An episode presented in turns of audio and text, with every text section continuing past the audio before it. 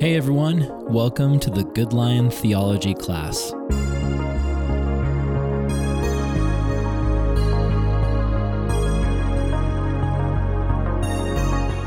This is the part of our show where we help you go deeper in your faith through both the study of God and through edifying discussions with our students. In today's episode, you're going to hear part one of our Advancing the Kingdom of God class. After the lesson, I'll be joined for discussion and Q&A by two of our students and GoodLion interns, Kai Willbanks and Julianne Foster. Today's lesson is titled, What is the Kingdom of God and What is it all about? You're listening to the GoodLion Theology class.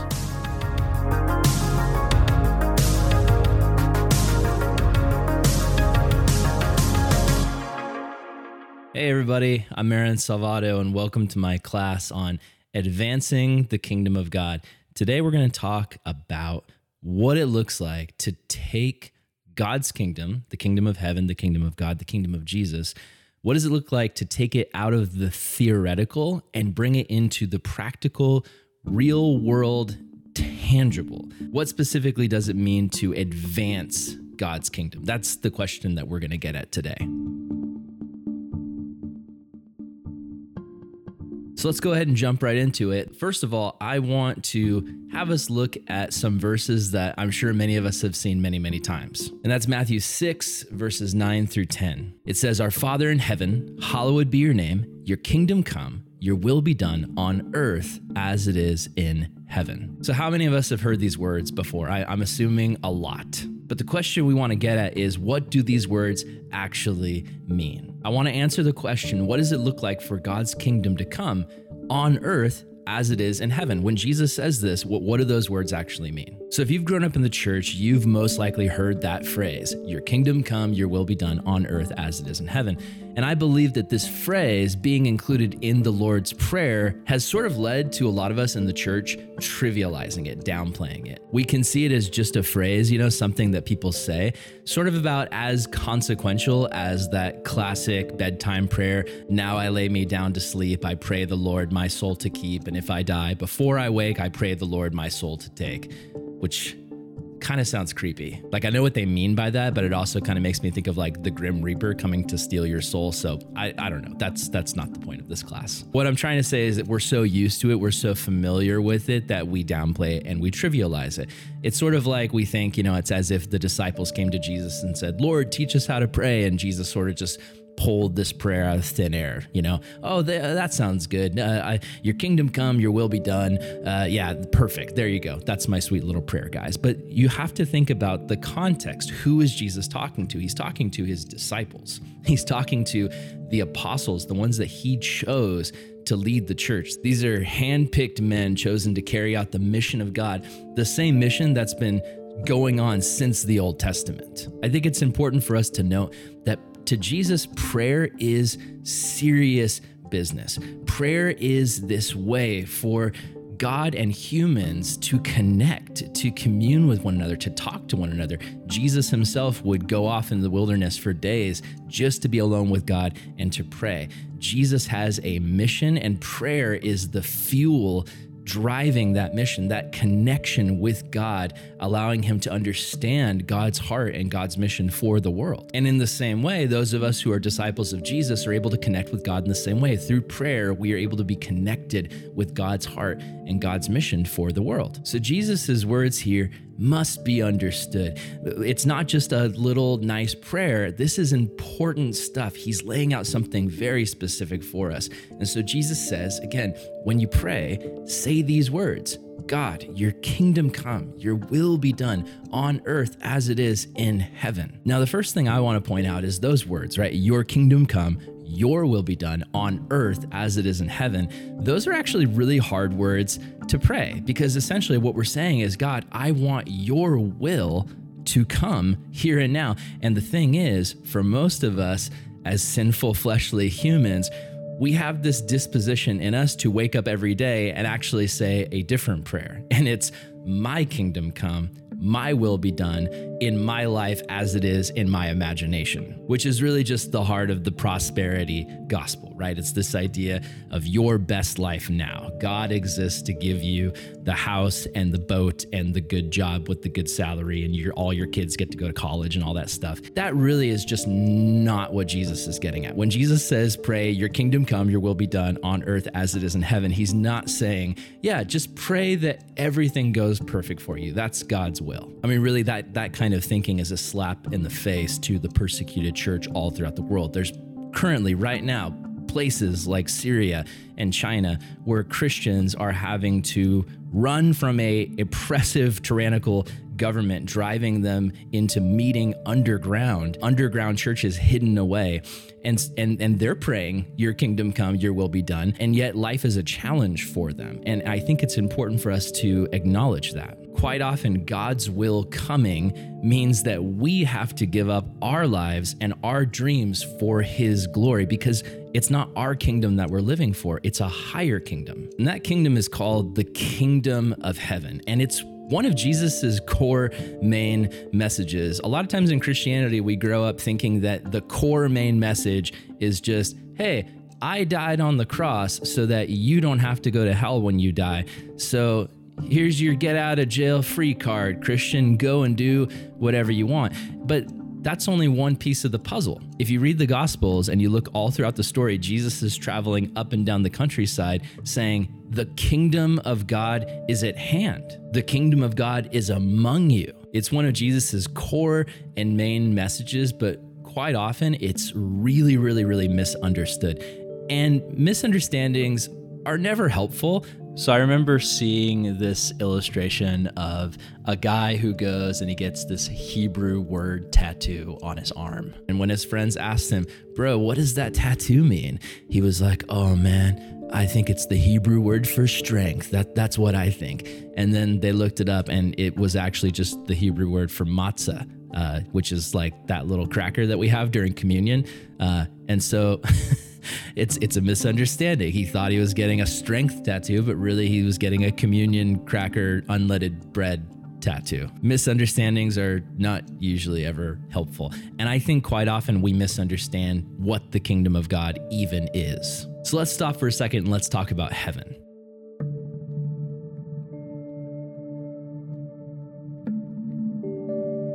All right, heaven. So I think a lot of times we as Christians exist in sort of this false dichotomy where we're pitting heaven and earth against each other. Heaven is good, earth is corrupted and evil and bad, and we hope it dies and blows up one day.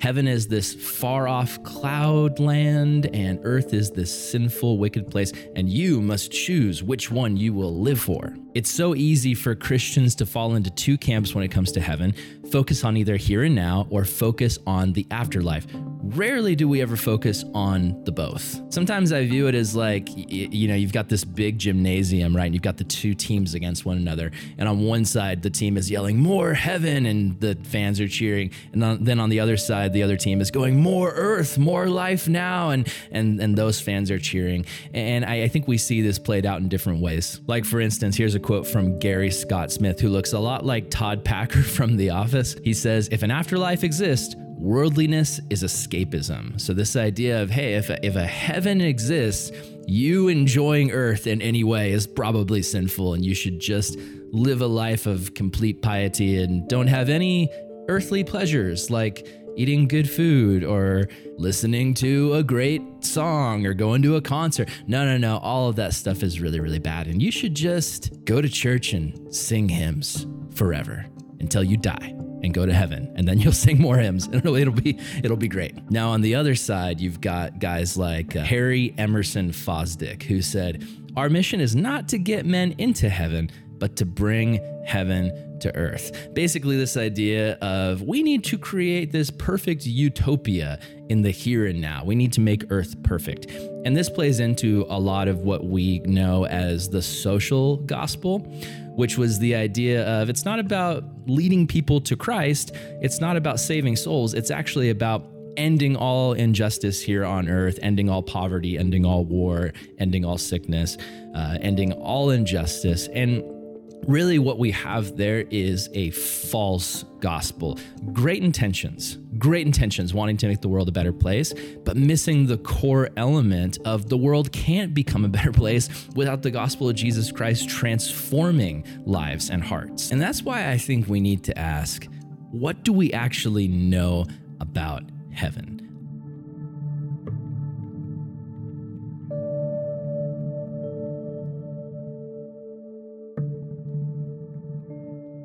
When I was a youth pastor, I texted some of my students and I just asked them, hey guys, what do you think heaven is? And I got a lot of interesting responses. One girl was like, oh, heaven is a castle, a castle on a cloud. And I was like, uh, no, it's not.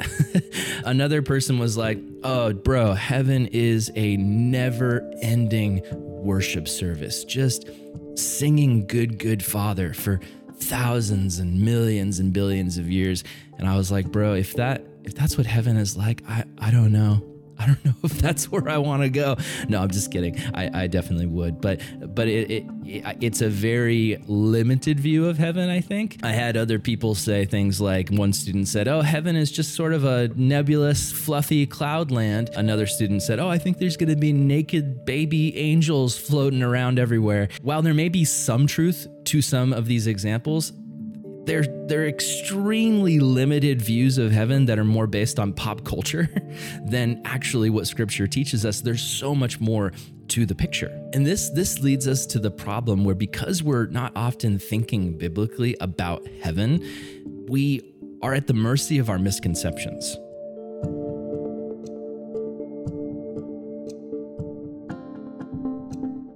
A lot of us have this mentality growing up of this world is not my home. I'm just a passing through, like Jim Reeves sang famously. And that's something I've heard a lot growing up. This world is not my home. But but just stop for a second and think. Go back to Adam and Eve.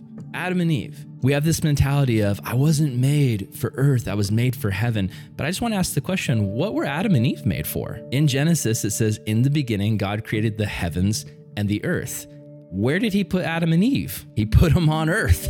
so if they were made for heaven, why did God put them on earth? Consider this. Were Adam and Eve created to die? Was the plan for, hey, Adam and Eve, you're going to live on earth for 70, 80, 90 years, then you're going to die, and then you're going to go to heaven, which is far better than this earth I just created for you. No, that doesn't seem to be the plan. Were Adam and Eve created to die? No, they're put in a garden with a tree of life that is actually supposed to sustain them and give them the ability to exist on earth as eternal beings. And again, where did God put these eternal being humans? He put them on earth. Now think back to the words of Jesus in the prayer Your kingdom come, your will be done. What does he say? Your kingdom come, your will be done in some far off heaven? No. Does he say, Your will be done, your kingdom come? Only here on earth alone? No. What does he say? He says, Your kingdom come, your will be done on earth as it is in heaven. And this is so key. Basically, what Jesus is advocating for in that prayer is he is calling us as Christians to fight for the reality that God originally intended. Right there, he is combating the idea that the only place where God's kingdom can exist is just in the future after you die. No, he is saying right here, right now, we can fight for what originally was intended. See, again, a lot of the time we think of heaven, hell, and then earth is sort of this inconsequential afterthought. But the reality is, earth was a part of what God did. In the beginning, God created the heavens and the earth. The reality is, before sin entered the picture, what you had was heaven, God's space, where God lives, where God dwells, where spiritual beings operate, and then earth, the physical realm where God places humans, those two realms intersected. God places the humans on earth, but then he himself comes to earth. He himself walked in the garden with Adam and Eve. The spiritual realm and the physical realm were together because God was there. He brought the Spirit to them. One thing that it blows my mind that we don't talk about enough in the church is that the end of the story of the Bible circles back to where we were at the beginning. The end of the story of the Bible talks about a new heaven and a new earth, God's space and man's space coming together. And so when Jesus says, Thy kingdom come, thy will be done on earth as it is in heaven. He is saying, I want to help people experience the kingdom of God. He's not talking just about where you go when you die. That's an important factor, yes. But he is also talking about helping people experience the presence and the power and the kingdom of God here right now. Your kingdom come, your will be done on earth as it is in heaven. Jesus is inviting the will of God to invade our earthly space. What's another word for a king's will? It's his rule and his reign. What do you call a place where a king rules?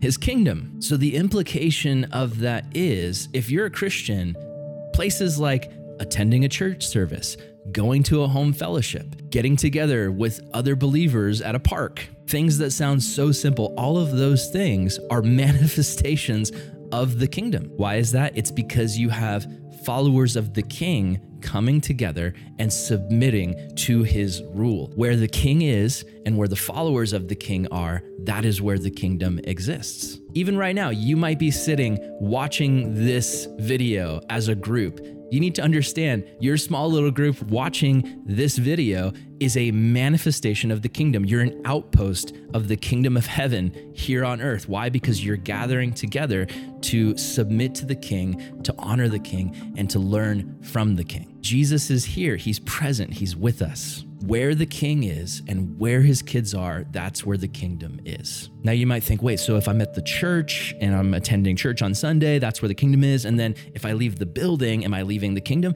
No, not at all. Because who do you carry with you in your heart?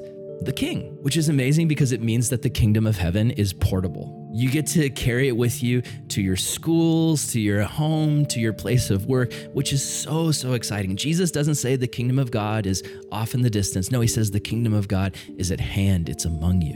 Where the king is, that is where the kingdom is. Now, is heaven a place you go when you die? Yes, absolutely. Is hell a future reality? Is hell a place? Yes. Absolutely. These are final future destinations that one day everybody will have to come to and face.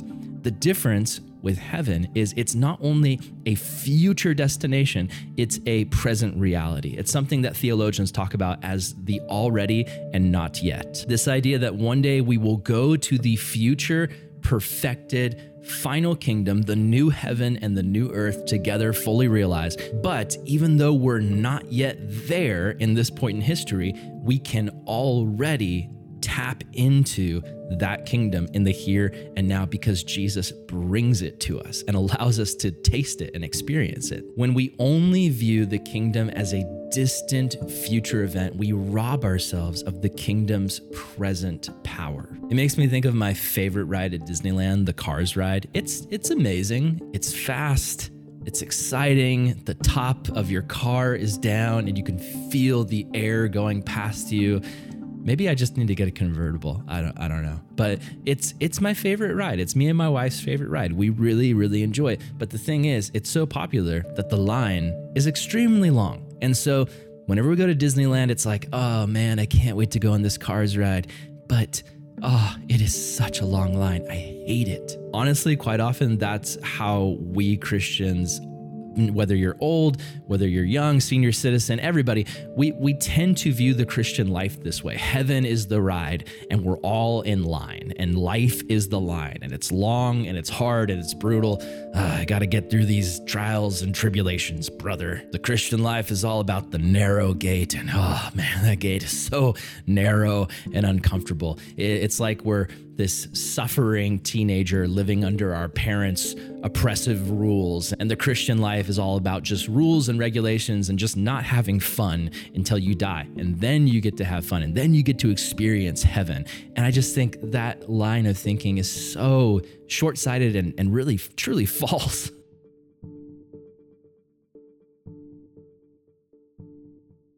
There's a little phrase that I feel like the Lord gave me years ago, and I've always said it to my youth when I was a youth pastor. And that's, yeah, the Bible talks about the narrow gate, but the truth is, when you walk through the narrow gate, it opens you up to a world that is wider than you could possibly have ever imagined. As Christians, we are not merely meant to just sit around miserably waiting until we die so that we can experience heaven. There is a final future kingdom of God, heaven and earth combo that is literally going to blow our socks off with how amazing it is.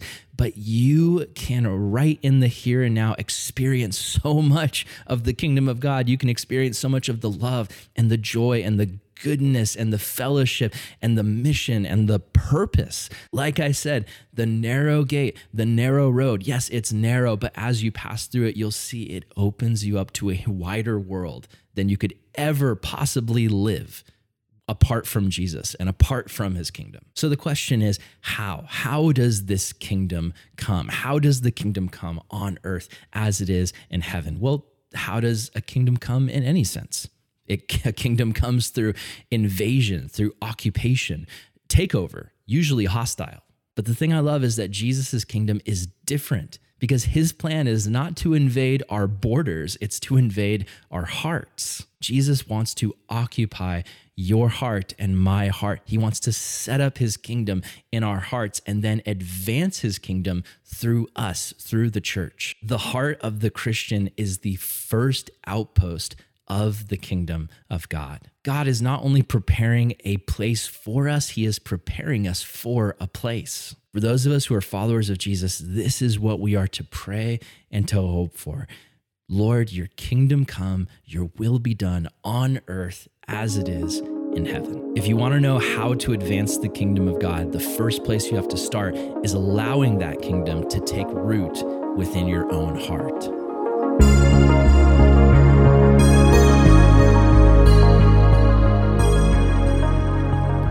Let's take a moment and let's go to some questions from some of our students here.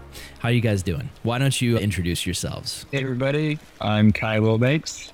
Glad to be here with you guys. I'm Julianne Foster and also very excited to be here. Awesome. It's great to have you guys here. Let's let's get to some of your questions. What do you guys got? Go for it. When you're going over the concept of, you know, one day going to heaven, obviously that's that is an end goal at some point, you know, when we die.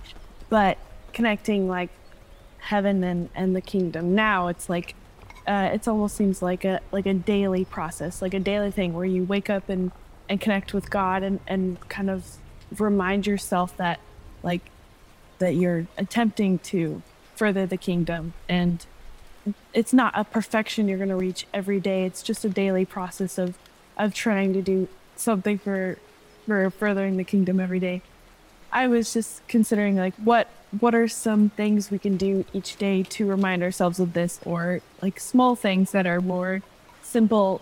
Because just talking about furthering the kingdom that seems like such a huge task and kind of daunting. And so what can we do just as individuals in our like our day to day busy lives? That's just small actions that can uh, reach that yeah that's a really really good question julianne i think that in a class like this when we start talking about advancing the kingdom, the first thing that comes to our minds is like, okay, what can we do? How can we actually like manifest this and conjure it up and make it happen?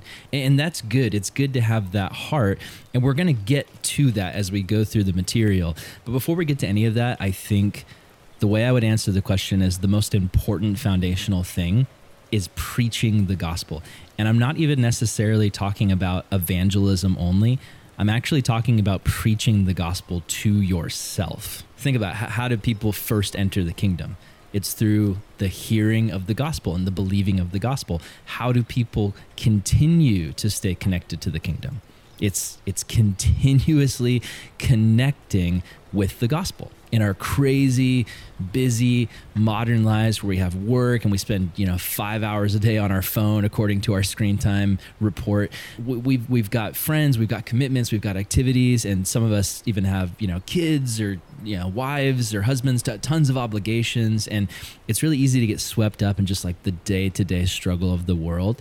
And Christianity just becomes like going to church reading your Bible, sort of out of this sense of religious duty. Like, this is what I'm supposed to do. And if I'm having a really hard time and I'm going through a struggle, I, then I'll start reading my Bible and praying more so God will get me through my crisis. And really, in doing that, what Christianity becomes is sort of this consumeristic thing where it's just like one aspect of my life, like one slice of the pie. Sort of like how we treat exercising. You know, I work out so I can improve myself and I can make my life better. Christianity becomes another slice of the self-help, self-improvement pie. And and I, I think that Jesus is calling us to really fundamentally reject that ideology. And instead he's saying like you need to remind yourself constantly what the kingdom is about. Like you need to remind yourself what Jesus died for. He didn't just die for your sins that, that was a huge part of it. But he also died because he's trying to rebuild his kingdom. Like like the kingdom that was torn apart by sin in the garden of eden. Jesus is trying to rebuild that and he's doing it through humans. He's doing that through the church. And so we need to we need to stay connected to that reality of life. The reality that like we're a part of something bigger than ourselves. We're a part of a story that's more than just us. And so i think before we do anything evangelism, missions work, justice work, any of that kind of stuff, it needs to start with Am I connected to the gospel? And I think that comes fundamentally through things like prayer, scripture reading, listening to sermons, going to church, listening to sermons on podcasts, which we have, you know, such an amazing resource of these days. But for me, like honestly, sometimes what I need to do is in the middle of a busy workday, I need to just go and take a short walk, you know, 10, 20 minute walk in my neighborhood and just pray and, and, and try to remind myself of what Jesus has done for me on the cross, forgiving my sins, giving me new life, and all of the amazing ways he has shown up in my life. I need to to recenter myself on the gospel and I need to preach the gospel to myself. So that that's where I think we should start. Any other questions? Kai, do you have anything for us, man? I had one that I thought I might, I might play off a little bit of that that one just now and kind of I'll I'll pose it and see what you guys think. When someone hears like that that passage and specifically hears that as like Jesus' instruction at for how to be praying, I think it might be a common question to be asked like why do we need to be praying that? Like, why are we praying for God's will to be done, for His kingdom to come? If He's really God, like that we believe Him to be, isn't that going to happen anyway? Like, why do we need to be? Why should that be part of our our common in our like practice of prayer? Oh yeah, man. Yeah, excellent, excellent question. I mean that that's really the question that's at the core, of the heart of like the the big question of why why should we even pray for sick people? Like, doesn't God just want everyone to be well? Like, if my relative gets sick, why do I even need to pray? You know, shouldn't God just want everyone to be healthy? And the reality, at least in my mind, when I look at the my processing on this and my study is when I look at the story of the Bible, like right there in Genesis one through three, what is God doing? He's taking a world that in the original Hebrew says is wild and waste. In English, we say formless and void, but in the original Hebrew, it was tohu vavohu, which means wild and waste. It's this world that God creates that's wild and has potential, and God puts humans in the middle of it. And He doesn't say, "Hey, humans, I'm going to take every I'm going to take care of everything for you. Like just go go retire. Go, you know, hang out with the animals and just hang out and and and you're just kind of like my little pets. No, no, no, like like that's not what God says. He actually gives them something to do. He says I want you, Adam and Eve, to have responsibility. He says to Adam, Go and name the animals. Adam and Eve, take care, tend to the garden. Uh, it's like I'm the king and you're the prince, you're the princess. Let's go out into the world and and do something be fruitful and multiply it's this idea of like going and advancing the kingdom. That was that was actually the original intention, right? In in the garden, it wasn't just for Adam and Eve to exist; it was for them to actually go outside the garden uh, and be fruitful and multiply. Like, do you think Adam and Eve were just going to have kids and then their kids would have kids and then they'd all just stay in the garden forever? Like, no. Like, obviously, the population uh, of Adam and Eve's offspring, like, it couldn't just remain in the garden. the The plan was to expand, to go out from the garden and to do these great things together as, as God and humans working together. And so from the very start, God wants to involve humans in the process. The whole point of this human experiment is relationship. It's God wants a relationship with humans. He cares so dang much about us that he's not willing to just do everything. He wants to actually involve us in the process. And so prayer is this invitation to be a part of the process. Like for instance, when I was a youth pastor, there was times where I would need to buy a bunch of groceries for an event, and I would very often bring one of my students with me. Uh, and you know, the thing is, like going on a grocery run, I don't need a seventh grade boy's help to get those groceries, but I love him so I want to involve him in that process because as we're buying those groceries and, and buying supplies for that youth event, you know, that crazy all nighter pancake breakfast Hunger Games death match challenge like that that sounds like something we probably did as a youth group. The reality is like i don't need his help but I invite him to be a part because during the process, we're going to be talking, we're going to be connecting. He's going to understand that I love him and I'm going to experience the relational aspect and friendship with him and and that's that's what I want. Like I don't need him, but I want him to be around. And I think that's a huge part of really like everything. Like we're talking about like the meaning of life, right?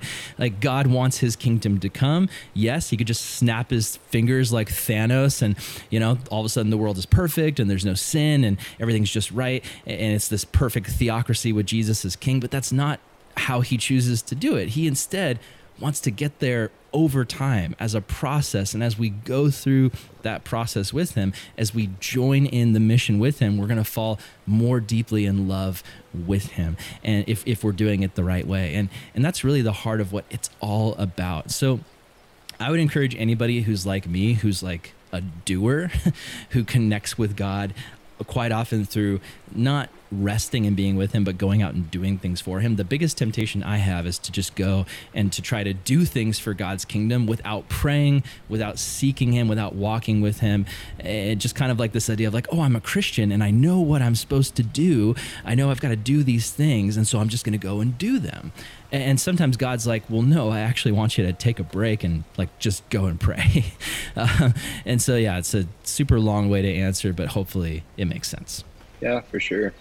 I've got a question for you guys. How did you feel when I was talking about the idea of heaven as not just a place you go when you die, not just like, you know, this mystical spiritual realm, but the end of the story where God is actually combining, like bringing this reality of a combined heaven and earth. Because when I was growing up, many people didn't really tell me that. They didn't tell me the whole picture. And I had great pastors and great parents, and you know, my dad was a pastor. It's not that they didn't like necessarily know that stuff. It was there, but for some reason in the church culture that I grew up in and, and many of my peers grew up in, from what I've heard, the emphasis was always about heaven, the the spiritual realm, as in you know to be absent from the body is to be present with Christ. So if I were to die right now, I would go to be in His presence in the spiritual realm. But but sort of like that idea of like this mystical, spiritual, nebulous realm with streets of gold and all these kind of things, but not this idea of the synthesis of heaven and earth as our final destination. And so I just I just want to explore that like what do you guys think? What's going through your head when I talk about that? Is there any pushback or, you know, I don't, I don't know. Like, is there any thought of like, well, that's not how I grew up hearing it? I'd love to get your guys' thoughts. So, yeah, go ahead. Yeah, I was, as you were talking about that, I kind of had those same thoughts like that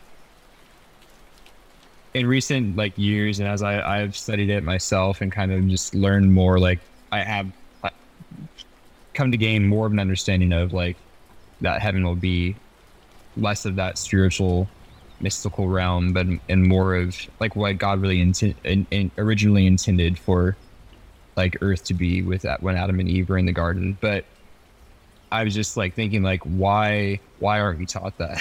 Like i know i know like in like in the bible and revelation like there's not it's not laid out like exactly what heaven's going to be like but i know there's enough for us to have that understanding and I, I wish like churches would at least do like a kind of like a step by step like study of what there is in there so that we'd have that that right understanding because I, I, did i definitely grew up with an idea and not even that great an idea of like what heaven was going to be like but just like the like it's just going to be one endless like we're just gonna be worshiping forever, and there's gonna be streets of gold.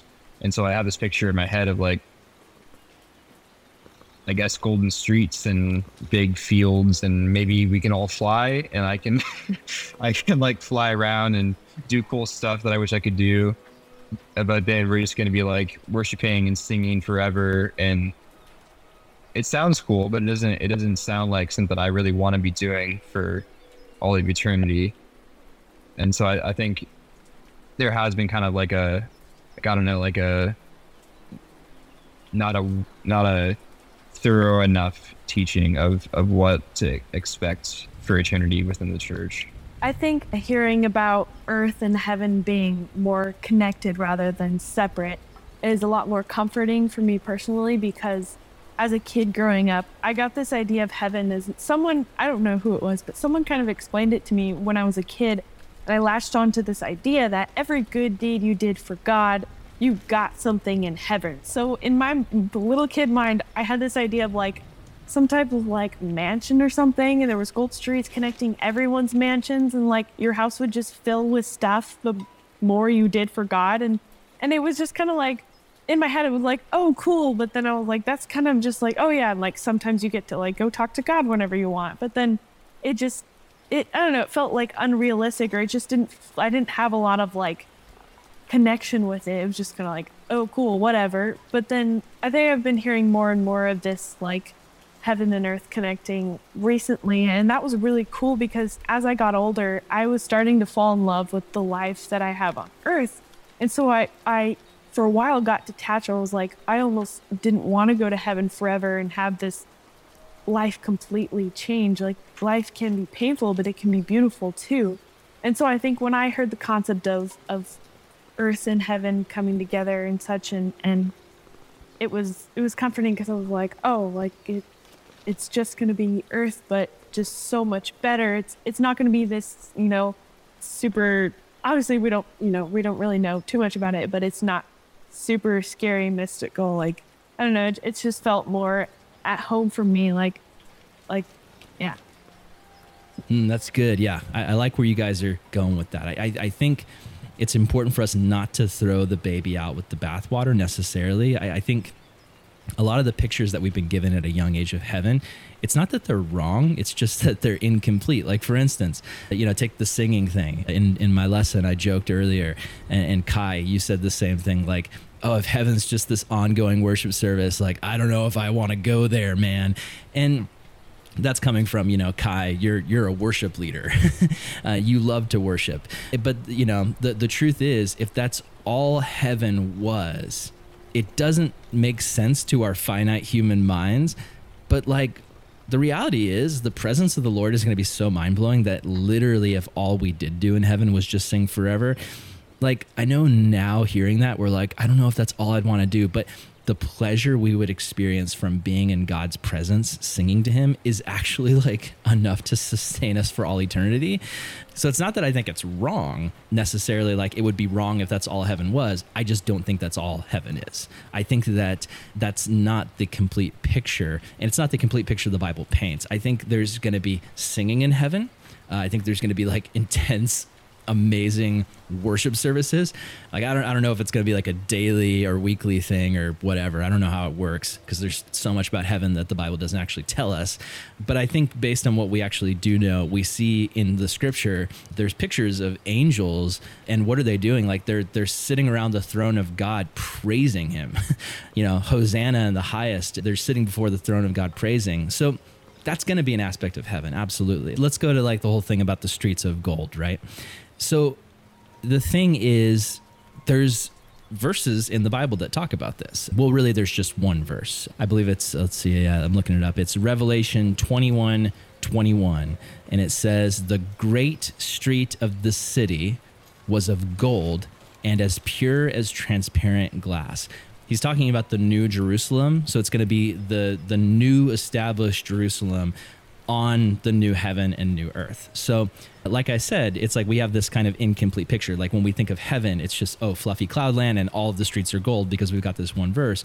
But no, we're talking about a new heaven and a new earth. And then there is, there's cities. There's cities on this earth. One of the cities is the new Jerusalem. And according to John's vision, he sees streets of gold. And so either the streets are literally gold or uh, gold was the only word that John could think of to describe the amazing, mind blowing stuff that he was seeing. That's the thing. In the scriptures, you get guys like Paul and John who catch a glimpse of heaven and they're trying to use human words to describe the undescribable. So, you know, imagine earth, but not just earth, the spiritual realm layered on top of it all. Like, it, that's that's going to be amazing. Like like full of wonders and amazingness. And there can be kind of like a fear almost too when we're talking about the new heaven and new earth because it's like oh i thought i thought heaven was going to be amazing and like magical but it's really just going to be earth? Like that's lame. I don't want just earth. Here's where we need to get that idea out of our head because it's not just earth. It's heaven and earth physical and spiritual like perfectly married together. It, like our human, our finite, sinful human minds can't even fully comprehend what this is going to be like, but it's going to be amazing. Like, imagine that your only experience with cake was that you had only just had a crumb of cake. Yeah, it's it's cake. Like you can say that you've had cake, but you haven't truly experienced cake. It's it's just a crumb. And you know the the way that heaven's going to work it's not going to be like oh like you've never experienced cake you've had the crumb but your crumb is going to get destroyed and then oh here's something completely different like broccoli. Like no god wants you to experience what cake was always meant to be. Uh, you were always supposed to get the cake but because of sin you're just left with the crumbs and like you might like the taste of the crumbs but it's not the full story because you haven't had the full cake yet. You know as as far as things like you know mansions and and rewards in heaven i don't necessarily know if we're all to get like you know mtv cribs style mansions but i think there's to be houses on the new heaven and earth. I think there's going to be waves to surf and exciting, fun things to do and adventures to have and forests to explore and worship services to be had and gatherings of people that get together and discuss ideas and learn. Like, this is something I was talking with a friend of mine recently, but we were just imagining, like, you know, going to heaven and, you know, the speculation of like, oh, what's it like? Like, to experience discovering the mysteries of the world, right? Like the thing we, we, you always say things like like oh we don't know that now, but one day we'll get to heaven and then we'll know. And what is that going to be like? Is that going to be like, you know, in the Matrix where it's like you get a little USB and then you plug it into your neck and all of a sudden, like all of the wonders of the universe are unlocked? Um, I mean, that's possible, but this is just speculation. But part of me wonders because our relationship with God has been so much about discovery. You know, when you date somebody and fall in love with them, there's an aspect of that love being formed through organic, natural discovery my question would be when we get to heaven is it going to be all of the secrets of the universe are just known to us automatically or are we going to have all of eternity to seek and to ask and to learn? That idea just sounds super exciting to me. Like just imagine you know having a sesh with jesus where you're walking through the woods and asking him like what's the deal with like the pillar of fire in the desert? Or how did you get a burning bush to talk? What's the deal with that? And and jesus sits down and explains it to you. Like i'm excited about that. So the last thing I want to touch on is something that you said in your question that I think relates to this broader topic of the kingdom of heaven. And that's this idea of getting rewards in heaven, right? Plenty of scripture verses that reference this idea of how there are rewards awaiting those of us Christians who are faithful. Like as you follow Jesus, as you live your life for Him, as you seek first the kingdom of God, you're storing up treasures not on earth, but in heaven. So, yeah, this is an interesting concept. It's this idea that the things that we do on earth have tangible resorts in heaven, in the future kingdom of heaven. And I'll just be honest, I don't know exactly what this means. This is an area in my personal study that I need to do more of, more research. There's been lots of different views by different scholars. Some think, you know, we're talking about like physical, tangible, actual money in the kingdom of heaven. I don't know if that's the case. Some people think possibly it might be like different degrees of joy. So the more you do for the kingdom of God here and now, the more joy you will experience in the future kingdom of heaven. Not sure about that either. I do know at the very least what it means is God is trying to explain to us that if you live your life in this present reality of earth and you think only, you know, this is the only life I have left and I've got to get all of the riches, all the money, all the pleasure that I can, it's basically like if you were living for that crumb when the cake was around the corner, right? Here's the thing that we need to remember as a Christian, we're going to experience the good life on earth because we have Christ. Even if your life on this earth absolutely stinks, like even if you suffer and die of a horrible disease or you lose all of your money, all of that stuff, it, it's just the crumb. Like the, the cake is around the corner. And so it's this idea of live your life for the Lord, and it's going to make your experience in the new heaven and earth so much more enjoyable. And I don't necessarily think that you know anybody who becomes a Christian and then doesn't live the best possible life is going to just be miserable in heaven. No, I think everybody is going to be stoked out of their minds in heaven. I think everyone's going to absolutely have their mind blown at the amazingness and the, the beauty of Christ and the kingdom fully realized. But I do think that the things that we do for Jesus in the here and now do have tangible results and effects in what we experience in the new heaven and the new earth, and also in the kingdom here and now in the present reality.